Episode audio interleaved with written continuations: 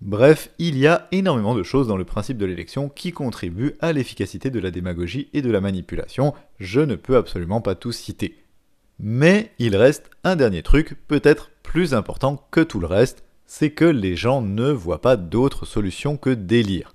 On est tous matrixés, conditionnés à croire qu'il n'y aurait rien en dehors des élections, et donc on n'envisage même pas qu'il puisse y avoir d'autres systèmes possibles et d'autres solutions possibles que de choisir nos chefs. Et ça, ce fait qu'on soit à ce point matrixé et conditionné, ça entraîne tout le reste et surtout ça fait que les gens vont s'auto-persuader que leur choix est le bon et le rationaliser, c'est-à-dire lui trouver des prétextes.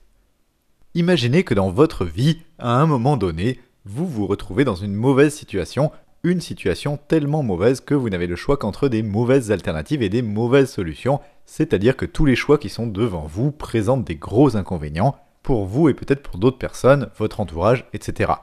En fait, tous les choix face à vous sont tellement mauvais que vous n'arrivez même pas à savoir lequel est le moins pire, mais sauf que vous êtes obligé d'en choisir un quand même. Alors, qu'est-ce que vous pouvez bien faire dans cette situation horrible? Eh bien tout d'abord, vous allez quand même vous forcer à en choisir un, parce que vous êtes obligé, hein, comme je l'ai dit, même si vous n'êtes pas absolument certain ou certaine. Et puis après, vous allez essayer de rationaliser votre choix, de vous rassurer en vous disant que vous avez fait le meilleur choix, que les autres étaient sûrement encore pires, même si vous êtes bien conscient ou consciente que le choix que vous avez fait est merdique quand même. Eh bien, pour les élections, c'est pareil. Le modèle électoral nous conditionne à penser que la seule possibilité, ce serait de choisir un chef parmi ceux qu'on nous propose, et toute la société nous répète ce mensonge en boucle jusqu'à nous le faire avaler et digérer. Eh bien, si la seule possibilité c'est de choisir un chef entre des Sarkozy, Hollande, Le Pen, Macron, Mélenchon, etc., eh bien le seul choix logique et rationnel, c'est d'essayer de trouver là où le moins pire parmi tout cela.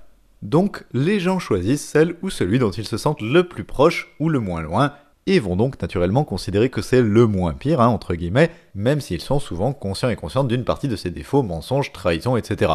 Sauf que les autres candidats en face sont aussi des menteurs, des traîtres, des salauds de toute façon, hein, il ne faut pas oublier, donc tout ça aide à fond à relativiser les dégueulasseries de votre propre candidat ou candidate.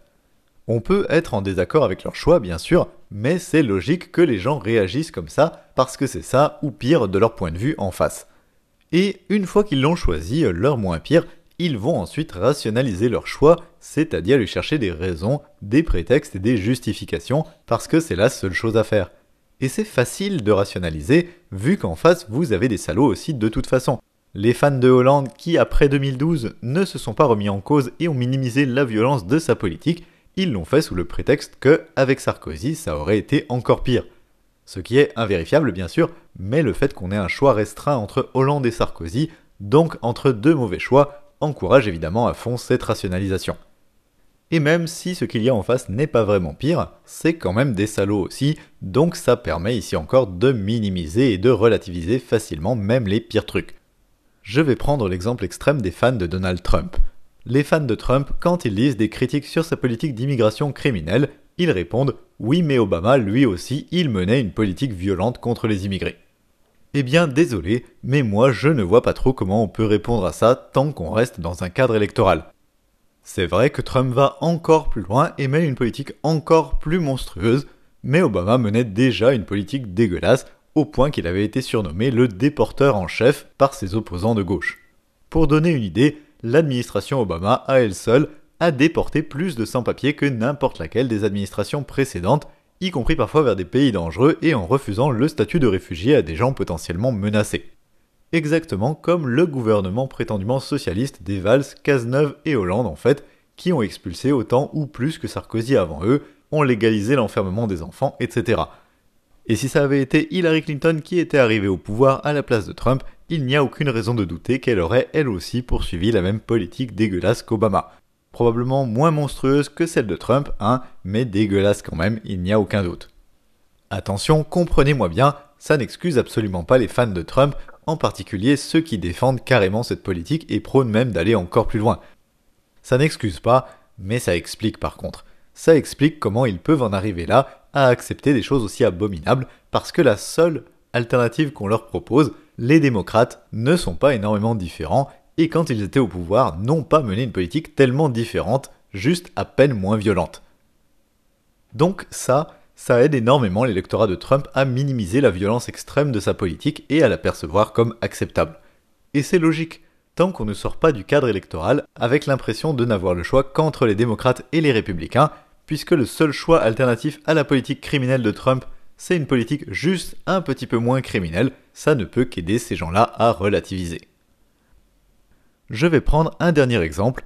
Imaginez que vous ayez une discussion avec un militant sincère de la France insoumise, par exemple, hein, puisque c'est la principale force de gauche actuellement en France, eh bien vous pourrez avoir les meilleurs arguments du monde pour essayer de le convaincre que les cadres de son parti sont des pourris, démontrer comment les Mélenchon, Ruffin, etc. sont des salauds sans scrupules, ont déjà menti, ont déjà trahi, etc.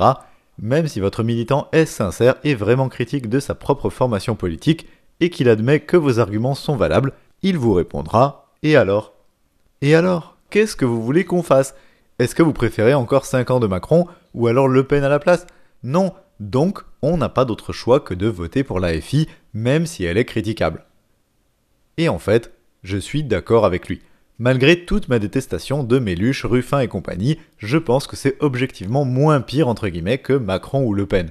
Tant qu'on reste limité au seul choix du chef, ce militant aurait raison, et quelle que soit la qualité de vos arguments, vous n'arriverez pas à le convaincre tant que vous n'arrivez pas à démontrer qu'on a d'autres alternatives que ce seul choix du chef. Vous voyez où je veux en venir? La foi qu'on a dans l'élection la confiance qu'on a dans le principe de l'élection nous enferme en fait dans un faux dilemme.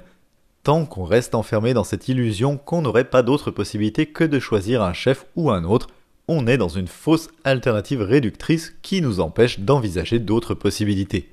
On n'a pas vraiment d'autre choix que de chercher un moins pire et ensuite de s'y tenir, de rationaliser notre choix, c'est une réaction normale et inévitable. Et donc, on va forcément s'auto-convaincre que ce n'est pas un mauvais choix, même si c'en est objectivement un. On s'auto-convainc que c'est un choix acceptable parce que tous les autres choix sont pires, et donc il faut forcément que ce soit acceptable. Ça n'excuse pas tout, encore une fois, mais ça explique peut-être en partie comment on en arrive là, et comment la masse de la population arrive à s'auto-persuader de voter pour des crapules, mandat après mandat. La démagogie et les manipulations ne peuvent que fonctionner d'une façon ou d'une autre, puisqu'il faut absolument en choisir un, donc on ne peut qu'accepter de se laisser convaincre par l'un ou par l'autre.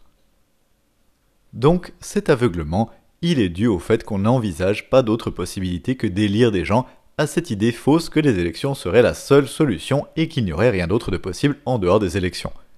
C'est pour ça que c'est tellement important de convaincre les gens que les élections sont une arnaque. Et pourquoi c'est une arnaque, et de les convaincre qu'il existe des alternatives possibles.